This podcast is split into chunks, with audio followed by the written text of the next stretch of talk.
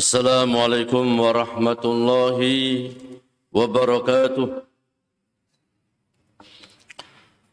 إن الحمد لله نحمده ونستعينه ونستغفره ونتوب إليه ونعوذ بالله من شرور أنفسنا ومن سيئات أعمالنا. من يهده الله فلا مضل له ومن يضلل فلا هادي له. أشهد أن لا إله إلا الله وحده لا شريك له وأشهد أن محمدا عبده ورسوله اللهم صل وسلم وبارك على نبينا محمد وعلى آله وصحبه أجمعين وبعد جماعة الصبح yang dirahmati Allah subhanahu wa ta'ala alhamdulillah kita memuji dan bersyukur kepada Allah Subhanahu wa taala atas melimpah nikmat dan karunia yang telah Allah limpahkan kepada kita. Salawat dan salam semoga tetap tercurahkan pada junjungan Nabi kita Muhammad sallallahu alaihi wasallam kepada keluarga beliau, para sahabat beliau dan umat yang senantiasa istiqamah di dalam menempuh jejak beliau yaumil qiyamah. Jamaah rahimakumullah, kita lanjutkan kajian kitab Sarah Kasfis Subahat yang mana pada pekan yang lalu kita memasuki perkataan Al-Musannif Al-Imam Muhammad Ibn Abdul Wahab At-Tamimi ketika belum mengatakan wa akhir rasul Muhammadun alaihi salatu wasallam dan rasul yang terakhir adalah Nabi kita Muhammad sallallahu alaihi wasallam. Di mana Allah Subhanahu wa taala telah berfirman, "Ma kana Muhammadun aba hatim min rijalikum, walakin Rasulullah wa khataman nabiyyin." Muhammad bukanlah bapakmu, tetapi Muhammad adalah utusan Allah dan penutup daripada seluruh para nabi. Maka fala nabiyya ba'da nabi alaihi wasallam maka tidak ada nabi setelah nabi kita Muhammad sallallahu alaihi wasallam. Mungkin ada yang bertanya, Nabi kita Muhammad wasallam telah bersabda dalam hadis yang sahih riwayat Imam Al-Bukhari, "La yanzilanna Isa bin Maryam hakaman wa adlan." Nanti di akhir zaman akan turun Isa ibni Maryam sebagai seorang hakim yang adil. Tadi sebutkan bahwasanya Nabi kita Muhammad SAW adalah Nabi dan Rasul yang terakhir. Bagaimana dengan hadis Nabi yang menjelaskan bahwasanya nanti di akhir zaman akan turun Isa ibni Maryam. Beliau adalah Ras, yani Nabi dan Rasulullah SAW. Maka jawabnya adalah bahwasanya Isa ibni Maryam nanti diturunkan di akhir zaman, tepatnya diturunkan di Manar Baydok Damaskus dan akan membunuh Dajjal di Babul Ludin Damaskus pula. Beliau seorang nabi dan rasul tetapi bukan rasulun mujaddid tetapi bukan rasul yang memperbaharui ataupun menggantikan kerasulan Nabi kita Muhammad SAW. Tetapi beliau adalah seorang Nabi dan Rasul yang akan berhukum dengan syariat Nabi kita Muhammad Wasallam. Jadi bukan mengajarkan agama Nasara, tetapi beliau Isa ibni Maryam akan melaksanakan ajaran Nabi kita Muhammad Wasallam. Karena memang kewajiban seluruh para nabi, kewajiban seluruh para nabi dan seluruh umatnya adalah harus mengikut itsba dan juga menolong agama Nabi kita Muhammad wasallam. Allah Subhanahu wa taala berfirman di dalam surat Ali Imran ayat yang ke-81. Wa id akhadallahu mitsaqan nabiyyin lam ataitukum min kitabin wa hikmatin thumma ja'akum rasulun musaddiqun lima makum la tu'minunna bihi wa la tansurunna. Qala aqrartum wa hatum ala dhalika isli qalu aqrarna. Qala fashadu wa ana makum minasyahidin Allah Subhanahu wa taala berfirman mengambil janji mengambil sumpah atas seluruh para nabi dan seluruh para rasul Allah berfirman dan ketika telah kami ambil perjanjian atas seluruh para nabi. Ketika aku berikan kepadamu kitab ataupun juga hikmah. Kemudian datang kepadamu seorang rasul yang membenarkan apa yang ada pada kalian. La tu'minunna ya. Maka kewajiban kalian adalah untuk beriman kepadanya. Ya, la tu'minunna bihi wa la tansurunna. Sekaligus menolongnya, membantunya. Qala maka Allah berfirman, "Aqrartum wa hatum ala dhalika istri?" Apakah kalian sepakat ya dengan sumpah yang aku ambil ini? Kalau akrona kami sepakat ya Allah. Ya, kami berikrar bahwasanya sewaktu-waktu datang Muhammad ibni Abdullah, maka kewajiban kami para nabi dan rasul adalah beriman kepadanya, menolongnya, dan mengikuti ajarannya. Kala maka Allah berfirman, fashadu wa ana makum minasyahidin. Maka saksikanlah dan aku bersama kalian termasuk orang-orang yang yang menyaksikan. Artinya apa?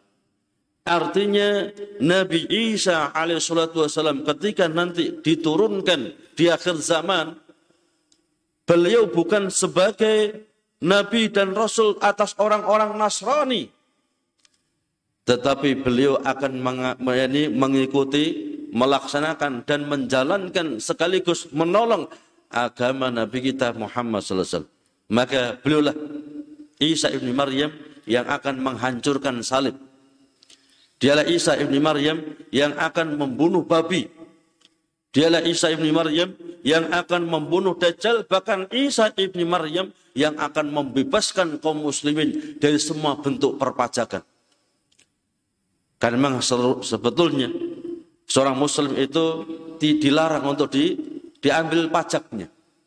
Pajak itu diperlakukan atas orang non muslim baik Yahudi atau Nasrani yang tinggal di negara kaum muslimin.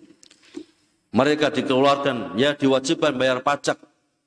Ya, setiap gundul yang telah mencapai umur akil balik diwajibkan bayar pajak satu dinar.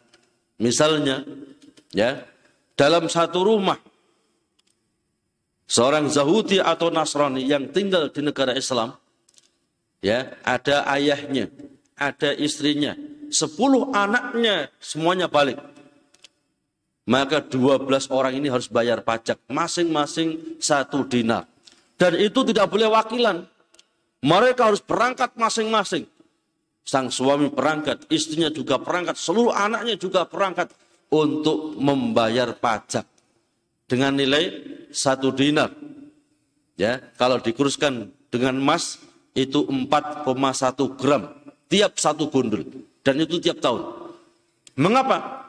Karena mereka kafir kepada Allah, mereka tidak beriman kepada Allah dan Rasulnya, tapi mereka mendapatkan ya jaminan keamanan harta mereka, kehormatan mereka, jiwa raga mereka. Ya, jadi tidak boleh seorang muslim benar berbuat dolim terhadap harta mereka.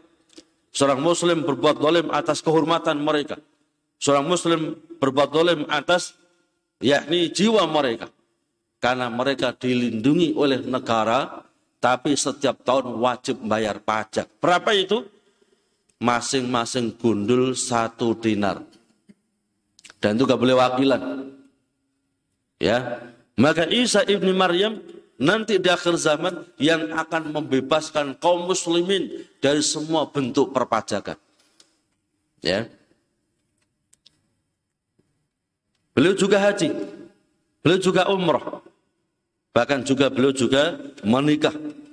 Ya, disebutkan dalam kitab Tarikhul Kabir salah satu kitab yang ditulis oleh Imam Al-Bukhari cuman beliau tidak mensyaratkan hadis yang tercantum itu pasti sahih bahwasanya Isa ibni Maryam ya nanti beliau pun dimakamkan di Madinah di samping kuburan Nabi kita Muhammad sallallahu alaihi wasallam.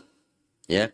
Cuman sanad hadis ini perlu dikoreksi kembali karena Imam Al-Bukhari beliau tidak mensyaratkan sahih dalam kitabnya Tarikhul Kabir.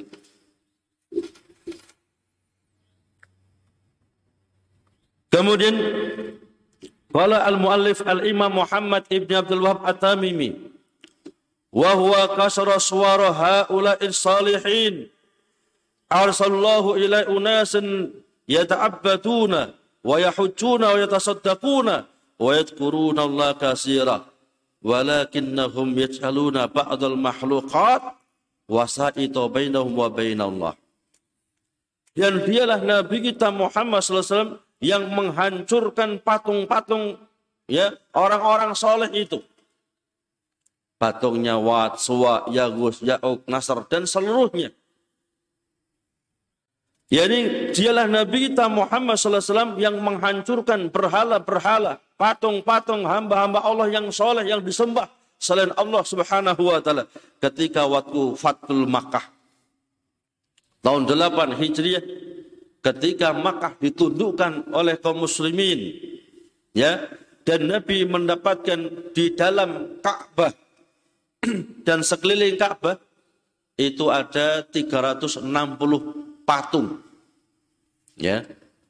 Nama-nama patung itu nama-nama hamba Allah yang soleh. Ya. Seperti yang dulu pernah kita sampaikan setan membisikkan kepada manusia supaya kalian bisa beribadah seperti ibadahnya Lata. Supaya kalian bisa ya ini dermawan sebagaimana dermawannya Lata. Supaya kalian bisa betul-betul khusyuk dalam ibadah sebagaimana ibadahnya Lata maka Lata ini dipatungkan patungkan. Di tempat-tempat ibadah kalian harus ada patungnya Lata. Belum disembah. Ya. Tapi setelah ganti generasi berganti-ganti generasi ilmu tentang masalah tauhid hilang, maka baru setan mewahyukan pada manusia. Ya, setan mengatakan bapak ya, bapak-bapak kamu dahulu, nenek moyang kamu dahulu kalau minta hujan datang ke kuburan ini. Nenek moyang kamu dulu kalau mereka tertimpa musibah penyakit datang kepada kuburan ini. Bertawasul kepada hamba Allah yang soleh ini baru disembah selain Allah Subhanahu wa taala. Maka ketika Fatul Mekah kota Mekah dikuasai kaum muslimin, ditundukkan oleh Nabi kita Muhammad wasallam. Nabi dapatkan di dalam Ka'bah dan sekitar Ka'bah, di sekeliling Ka'bah itu ada 360 perhala. Ada yang namanya Suwa, Yagus, Nasr dan hamba-hamba Allah yang soleh semuanya. Ya, Nabi memukul dengan tongkatnya. Ya. Seraya membaca firman Allah, Ja'al haqu wa zahaqal batil, innal batila kana zahuqa. Telah datang kebenaran dan akan hancur kebatilan. Dan memang betul kebatilan akan hancur binasa. Arsalallahu ila unasan yata'abbaduna wa yahujuna wa yatasaddaqun wa Allah kathira. Allah mengutus Nabi kita Muhammad SAW kepada manusia yang mereka banyak ibadah. Mereka juga menunaikan ibadah haji. Jangan, jangan dikira, ya. Jadi jangan salah paham kalau dikira orang muslim mereka enggak haji. Mereka haji dan umrah. Bahkan Lata itu saking dermawannya, setiap ada orang yang haji yang umrah, dia yang kasih makan sarit yang dulu kita sebutkan kisahnya. Ya. Mereka orang musyrik melaksanakan tawaf. Bahkan saking ya, saking hebatnya orang musyrik tawaf di Ka'bah.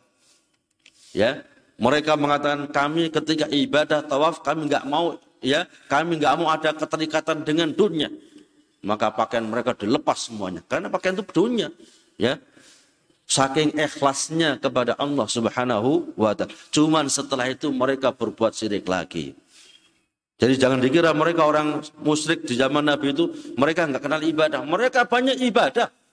Maka benar kata Al-Imam Muhammad Ibn Abdul Wahab, Allah mengutus nabinya Muhammad SAW kepada manusia yang mereka banyak berbuat ibadah. Mereka melaksanakan ibadah haji. Mereka infak sodakoh. Bahkan mereka banyak mengingat Allah subhanahu wa ta'ala. Sehingga nama-nama mereka ada Abdurrahman. Nama nama mereka orang muslim adalah namanya Abdul Razak. Ada namanya Abdul Rauf. ya Abdurrahman, Abdullah. Ya kan? Ayah Nabi namanya Abdullah itu. Ya. Jadi mereka sudah kenal Allah itu. Bahkan mereka juga mengakui nggak ada yang bisa menciptakan, menghidupkan, mematikan, kasih rezeki kecuali hanya Allah. Cuman kesyirikan mereka ini, yakni yas'aluna ba'dal makhluqat wasaita bainahum wa bainallah. Ya. Hanya saja mereka ini menjadikan makhluk-makhluk hamba-hamba Allah yang soleh sebagai perantara-perantara antara mereka dengan Allah Subhanahu wa taala. Inilah kesyirikan mereka. Inilah kemusyrikan mereka yang diperantas total oleh Nabi kita Muhammad sallallahu alaihi wasallam. Ya. Bahkan mereka kalau dikatakan musyrik pun mereka juga nggak terima itu. Ya. Jadi orang jahiliyah di zaman Nabi, orang-orang musyrik di zaman Nabi, mereka dikatakan orang musyrik, mereka nggak terima itu. Kata mereka, wa ma na'buduhum illa liqarribuna ila zulfa. Kami enggak menyembah Lata, Uzza, Mana, Suwa juga. Kami adalah menjadikan mereka sebagai alat untuk mendekatkan diri kepada Allah. Makanya ketika perang Badar, ya, Nabi kita Muhammad SAW berdoa mengangkat dua tangannya Allahumma intuhlika hadil isabah fa innaka la tu'bad fil ardi abada. Ya Allah andai saja golongan kaum muslimin hari ini engkau binasakan ya Allah maka engkau tidak akan pernah disembah di permukaan bumi untuk selama-lamanya. Mengapa? Karena Nabi Muhammad Nabi yang terakhir umat Islam umat yang terakhir. Maka ketika Abu Jahal ya Abu Jahal melihat Nabi itu mengangkat tangannya berdoa kepada Allah Abu Jahal juga mengangkat tangannya berdoa kepada Allah itu ya apa doanya Abu Jahal? Ya Allah, Muhammad dan pengikutnya, orang-orang yang memisahkan persaudaraan di antara kami, ya Allah. Muhammad dan pengikutnya membuat agama yang baru, ya Allah. Apa agama yang bid'ah, ya Allah. Ini perkataan Abu Jahal itu. Membuktikan apa? Abu Jahal nggak ngakoni kalau dia dalam kesesatan. Ya, Abu Jahal nggak mengakui kalau dia dalam kemusyrikannya. Makanya orang-orang musyrik di zaman Nabi, mereka mengatakan, "Wa ma na'buduhum." Kami enggak menyembah Lata, Uzza, Mana, Suwaya, Gus, tidak. Illa liyuqarribuna ila zulfa. Kecuali kami tawasul kepada mereka supaya mereka mendekatkan diri kami kepada Allah dengan sedekat-dekatnya. Mereka kekasih Allah mereka itu. Mereka wali-wali Allah itu. Kalau kami minta langsung kepada Allah nggak akan dikabulkan. Ya, kami banyak maksiat, dan kami sedikit ibadah kepada Allah. Tapi orang-orang di kuburan mati ini, orang-orang yang soleh ini, mereka wali-walinya Allah. Mereka orang yang yang dekat kepada Allah. Kalau kami ngampung lewat mereka, maka lebih diterima doa kami oleh Allah Subhanahu wa taala. Itulah talbis iblis. Ya. Iblis itu membujuk rayu, ya, manusia itu dengan cara sehalus mungkin. Yang awalnya Lata, Uza, Manak, Suwa, Yagus ini belum disembah. Mereka orang yang dimuliakan. Mereka orang-orang soleh mereka ini. Ya, Ketika wafatnya orang soleh ini, setan membisikkan, ya, kamu kan ingin khusyuk kalau ibadah seperti ini, lata ini. Kamu kan juga kepingin supaya kamu jadi orang yang soleh, ya, seperti Lata yang telah meninggal kemarin itu. Kamu kan juga ingin supaya kamu bisa ya menjadi orang yang dermawan seperti Lata yang telah meninggal kemarin itu. Ya. Maka caranya ya patungkan. Ya, buat patungnya sudah. Belum disembah. Setelah ganti generasi, generasi, generasi baru disembah selain Allah Subhanahu wa taala. Makanya mereka orang musyrik gak mengakui kalau mereka berbuat syirik. Ya. Bahkan doa yang dipanjatkan ya Abu Jahal itu loh, membuktikan kalau mereka nggak mengakui dalam kesyirikannya. Mereka tidak mengakui dalam kesesatannya. Bahkan berdoa kepada Allah supaya Allah hancurkan, binasakan Nabi kita Muhammad dan pengikutnya. Ya. Makanya kalau orang musyrik nggak ngakuni kesyirikannya itu sudah lumrah sudah. Nenek moyangnya dulu sudah semacam itu. Ya. Demikian. Ay anna Allah ba'asa rasulahu Muhammad alaihi salatu wasallam ila qaumin yata'abbaduna walakinnaha ibadatun batilatun ma anzal biha min sultanin yatasaddaqun wa yaf'aluna katsiran min umuril khair lakinnaha la tanfa'uhum li'anum kufar ya Allah mengutus Nabi Muhammad SAW kepada suatu kaum manusia yang mereka banyak ibadah tetapi ibadah yang batil. Ya. Dan mereka banyak melakukan perbuatan-perbuatan yang baik, tapi perbuatan baik itu nggak ada faidahnya bagi mereka. Mengapa? Karena mereka orang-orang kafir, orang musyrik. Karena syarat diterima ibadah adalah dia harus orang muslim. Kalau nggak muslim nggak akan diterima oleh Allah Subhanahu wa taala. Allah telah berfirman dalam surat Ali Imran ayat yang ke-85 Wa may yabtaghi ghairal islami dina minhu wa fil akhirati minal khasirin Barang siapa yang menganut Barang siapa yang memeluk agama selain Islam, kata Allah. Allah nggak akan pernah menerima amal ibadahnya. Wa huwa fil akhirati minal khasirin dan dia di akhirat termasuk orang yang merugi. Mengapa merugi? Karena semua jerih payahnya, semua usahanya, semua ibadahnya, semuanya ditolak oleh Allah Subhanahu wa taala karena bukan orang muslim. Makanya Nabi kita Muhammad SAW bersumpah atas nama Allah. Disebutkan dalam hadis riwayat Imam Muslim Kitabul Iman juz yang pertama. Nabi telah bersabda, wallazi nafsu Muhammadin biyadih, la yasmu bi ahadun min hadhil ummati Yahudi wala Nasrani, thumma yamut wa lam yu'min billadzi ursiltu bihi illa kana min ashabin nar." Umat ini baik Yahudi, Nasrani atau selain mereka yang telah mendengar aku telah diutus oleh Allah sebagai seorang nabi dan rasul membawa agama Islam. Kemudian mereka meninggal dunia belum beriman kepadaku, belum masuk Islam, illa kana min kecuali pasti akan kekal di neraka. Ya, Nabi nggak bersumpah saja mesti benar itu. Ya, Nabi nggak bersumpah atas nama Allah itu pasti benar, nggak mungkin bohong. Apalagi Nabi bersumpah atas nama Allah Subhanahu wa taala. Di mana Allah telah berfirman, "Wala yantiqu 'anil hawa in huwa illa wahyu yuha." Muhammad tidak berbicara berdasarkan hawa nafsu, tetapi Nabi kita Muhammad SAW berbicara itu sesuai wahyu yang Allah wahyukan kepadanya.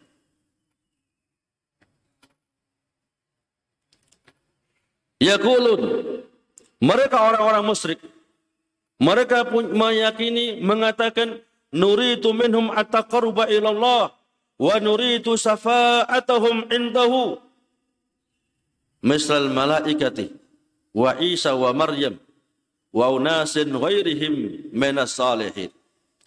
Mereka orang-orang musyrik mengatakan, Nuritu minhum ataqarruba ilallah.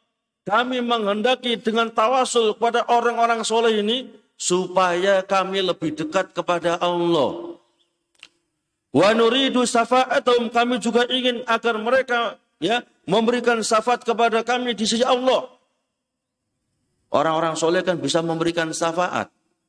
Ya, kami datang ke sini tawasul pada mereka. Mosok nanti di yaumil kiamah nggak sungkan mereka dengan kami. Yang tiap hari tawasul pada mereka itu.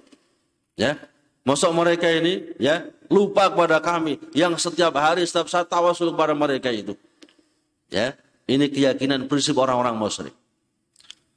Seperti mereka bertawasul kepada malaikat-malaikat Allah, bertawasul kepada Isa ibni Maryam, dan bertawasul kepada orang-orang selain mereka dari kalangan orang saleh.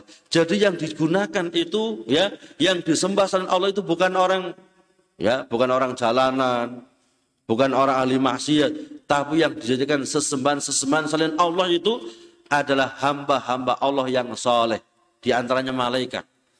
Ya, Makanya kadang-kadang dukun nyebutnya juga malaikat Jibril, Mikail, ya kan?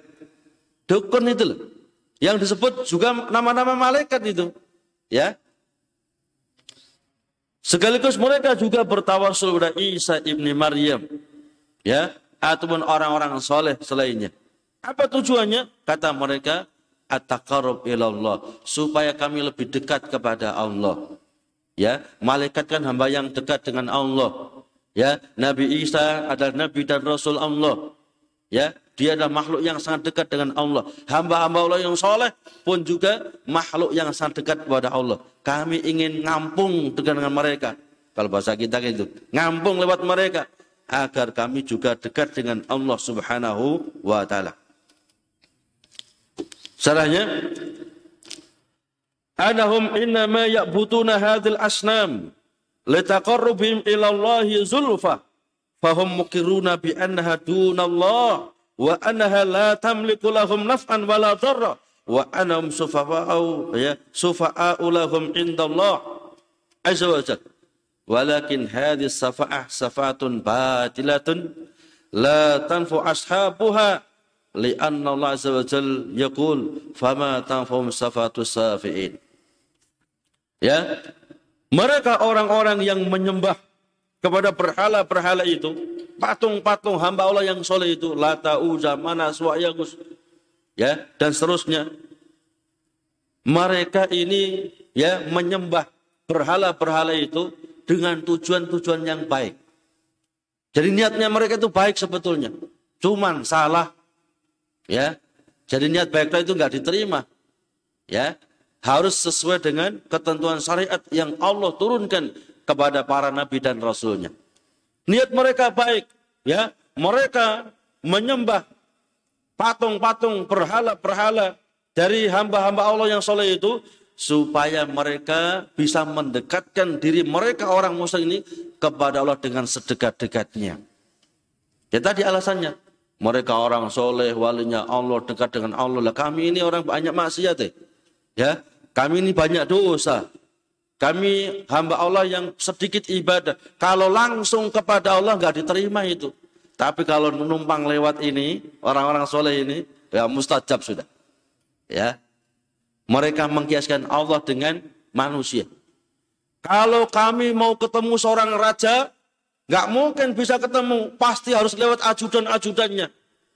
Ya, kalau bahasa kita, kalau kita mau ke, mau ketemu dengan gubernur, nggak mungkin bisa ketemu itu, kecuali harus lewat ajudan gubernur. Lah, kami sama. Kalau kami langsung minta kepada Allah nggak akan dikabulkan. Oh, kami banyak maksiat kok. Kami juga ibadah sedikit. Tapi kalau numpang lewat pada orang soleh ini, mustajab sudah. Inilah kesirikan mereka. Jadi jangan dikira mereka itu langsung menyembah reco. Bukan. Mereka bertawasul. Tapi tawasul yang syirik. Ya. Karena nanti ada kita jelaskan tawasul yang syar'i. Ya. Yang sunnah. Ya. Tawasul dengan amal soleh. Tawasul dengan nama di antara nama-nama Allah. Itu benar. Ya. Ya Razak farzukni. Ya Allah yang maha pemberi rezeki. Berikan rezeki kepada saya. Ini kan tawasul dengan nama Allah. Ya Walillahi asmaul husna fad'uhu biha. Allah punya nama yang baik. Maka berdoalah kepada Allah dengan nama-nama yang baik ini. Ya alim alim nih, ya ghafar faghfili, ya Allah zat yang maha pengampun, ampunilah aku. Ya kan tawasul ini dengan nama Allah yang baik, ya. Ataupun dengan amal ibadah, maka boleh. Ataupun dengan orang yang soleh yang masih hidup, ini pun juga boleh, ya. Misalnya ada orang ustadz yang soleh, ustadz tolong doakan saya, saya mau bepergian ke Jakarta, tolong doakan supaya selamat. Ini kan juga tawasul, tapi tawasul yang boleh. Adapun orang-orang musyrik ini tawasul yang syirik. Faham maksud saya? Nanti akan kita jelaskan secara rinci berkaitan tentang hal itu. Jadi mereka menyembah patung-patung berhala itu, ya, bertawasul dengan berhala-berhala itu dengan tujuan supaya mendekatkan diri mereka kepada Allah dengan sedekat-dekatnya. Mereka yakin ya berhala-berhala yang mereka sembah selain Allah itu nggak bisa menciptakan, nggak bisa kasih rezeki, nggak bisa mengatur urusan, nggak bisa mereka yakin itu, ya. Tapi keyakinan mereka, ya, bahwasanya hamba-hamba Allah yang soleh ini menjadi syafaat bagi mereka nanti di hadapan Allah. Ya. Maka Allah firmankan tentang mereka, "Fama tanfa'um syafa'atus syafi'in." Ya. Dan tidaklah akan bermanfaat bagi mereka orang musyrik, bagi mereka orang kafir. Syafaatnya orang-orang yang memberikan syafaat. Karena syafaat itu, ya, terjadi syafaat itu dengan dua syarat. Yang pertama, izin dari Allah. Wala illa bi'idni. Tidak ada yang bisa memberikan syafaat di sisi Allah kecuali atas izin Allah. Dan Allah nggak akan mungkin memberikan izin ya kecuali atas hamba Allah yang betul-betul mentauhidkan Allah. Ya. Yang kedua, syarat yang kedua akan mendapatkan syafaat ini supaya mendapatkan syafaat adalah ar-ridho min Allah. Ridho dari Allah subhanahu wa ta'ala. Dan Allah nggak mungkin ridho kepada orang-orang musyrik. Ya, Orang berbuat syirik akan mungkin diridhoi oleh Allah subhanahu wa ta'ala. Ya. Wala yaswa'indu illa lima Ya. Jadi tidak ada bisa yang bisa memberikan syafaat di sisi Allah kecuali orang-orang yang diridhoi oleh Allah. Dan orang musyrik tidak mungkin diridhoi oleh Allah subhanahu wa ta'ala. Ya. Makanya Allah Subhanahu wa taala telah berfirman, "Innahu may yusyrik billah faqad harramallahu 'alal jannah wa ma'wahu nar wa ma lidzalimina min ansar." Barang siapa yang berbuat syirik kepada Allah, mensekutukan Allah, maka Allah haramkan dia untuk masuk surga. Ya. Jadi orang yang berbuat syirik kepada Allah itu Allah haramkan dia untuk masuk surga. Wa ma'wahu nar dan tempat kembalinya di neraka. Wa malidzalimina min ansar dan tidak ada penolong atas orang-orang yang zalim semacam ini. Orang yang berbuat syirik adalah orang yang berbuat ketoliman yang paling zalim. Tidak mungkin diridhoi oleh Allah dan tidak akan mungkin mendapatkan izin dari Allah untuk menerima syafaat. Paham maksud saya? Karena kadang-kadang orang-orang yang mereka kekurangan Allah soleh, ya, ke kuburan orang soleh-soleh, ya, mosok mereka orang soleh nggak kenal kami nanti di akhirat. Wong kami tiap hari nyambangi dia, kami juga sotako ke situ, ya. Mosok nggak sungkan dengan kami, tiap hari nyambangi dia itu, ya. Tiap hari tawasul kepada dia. Itu. Maka ini adalah perbuatan syirik ini menyebabkan mereka diharamkan untuk mendapatkan syafaat. Karena tidak mungkin mendapatkan syafaat kecuali yang pertama atas ridho Allah. Ya, dan juga atas izin Allah Subhanahu wa taala. Jamaah. Mungkin ada satu dua pertanyaan sebelum kita tutup. Ya.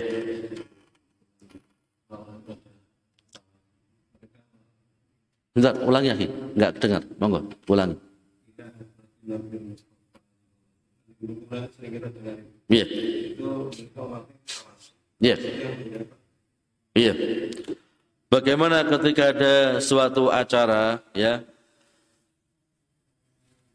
Saudara kita sebagian saudara itu mengatakan tawasul dulu ya dengan ucapan ila hadratin Nabi alaihi salatu wasallam ila gitu ya. Apa ini termasuk tawasul sedikit tidak? Ini bid'ah. Ya.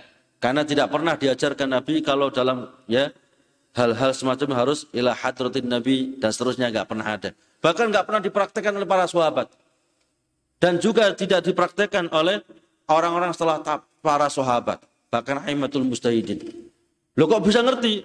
Karena kita nggak ada periwayatan sahabat kalau ada acara ila hadratin Nabi ya Mustafa alaihi salatu nggak ada. Itu ada bid'ah.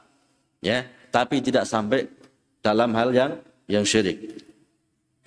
Allah Ta'ala alam. Yang lain? Faham semuanya? Ini masalah penting. ya. Antum mungkin faham. Cuman bagaimana cara menjelaskan orang lain itu. Ya. Saya saya yakin faham itu, ya. Oh ini syirik, ini syirik, faham itu. Tapi ketika ditanya orang lain gimana jawabnya, itulah yang penting itu. Ya. Karena kewajiban kita setelah berilmu itu berdakwah, kan gitu. Ya, demikian. Monggo. Amin. mereka meminta ada zuriyah bagi orang-orang soleh dan mereka minta ijazah. Apakah seperti itu? Iya.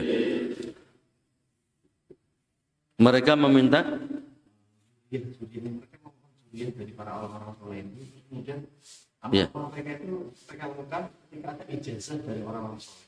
Apakah benar ya amalan-amalan itu katanya dapat ijazah dari orang soleh ya ijazah ini izin ya atau restu ya para- kalau itu direstui orang soleh ini bukan orang soleh beneran itu karena orang soleh yang benar nggak mungkin ya nggak mungkin akan meridhai suatu bentuk kesi kesyirikan orang soleh itu pasti akan sangat keras dengan kesyirikan orang soleh itu akan betul-betul akan berusaha memberantas tuntas semua akar-akar kesyirikan. Dan itulah dakwah Nabi kita Muhammad sallallahu alaihi wasallam. Ya. Allah Subhanahu wa taala berfirman berkaitan dengan dakwah Nabi kita Muhammad sallallahu alaihi wasallam. Qul sabili ad'u ila Allah ala basyiratin ana wa man ittaba'ani. Katakan Muhammad, hadhihi sabili inilah jalanku. Menyembah hanya kepada Allah, bertawakal, berserah diri hanya kepada Allah, bergantung hanya kepada Allah, isti'anah, istighosah hanya kepada Allah, bukan kepada selain Allah. Itulah jalanku. Ya. Ad'u ila Allah ala basiratin. Aku menyeru ke jalan Allah atas landasan ilmu. Pemurnian tauhid. Ya. Ana wa manittaba'ani. Aku dan orang-orang yang mengikutiku. Termasuk yang mengikuti dia adalah para dai-dai di jalan Allah. Lah kalau dia ini memberikan ijazah untuk berbuat syirik, berarti sebetulnya dia bukan hamba Allah yang yang soleh. Ya, dianggap orang soleh tapi sebetulnya bukan soleh. Ya, karena kadang-kadang manusia menganggap baik tapi nggak baik menurut Allah Subhanahu wa taala. Ya. Jadi manusia kadang-kadang menganggap baik sebagaimana tadi telah kita jelaskan tentang kisahnya ya Nabi dengan Abu Jahal ketika perang Badar. Ya, orang-orang musyrik menganggap Islam itu nggak baik. Orang-orang musyrik menganggap Islam itu pemecah agama, memecah belah umat. Ya, keyakinan mereka orang musyrik. Ya, tapi itulah agama yang hak. Jika kadang-kadang kalau kajian yang sunnah itu dianggap memecah belah umat. Betul, kita memecah belah umat supaya nggak berbuat syirik. Nggak bersatu dalam kesyirikan. Nggak bersatu dalam kes, yakni kebid'ahan. Berusaha supaya semua kaum muslimin bersatu dalam tauhid, bersatu dalam sunnah. Ya. Cukup? Mudah-mudahan bagi kita kaji pada pagi hari ini memberikan tambahan ilmu dan wawasan ilmu bagi kita semuanya. Kita tutup dengan doa kafaratul majlis. Subhan hamdika asyhadu an la ilaha illa anta astaghfiruka wa atubu ilaik. Assalamualaikum warahmatullahi wabarakatuh.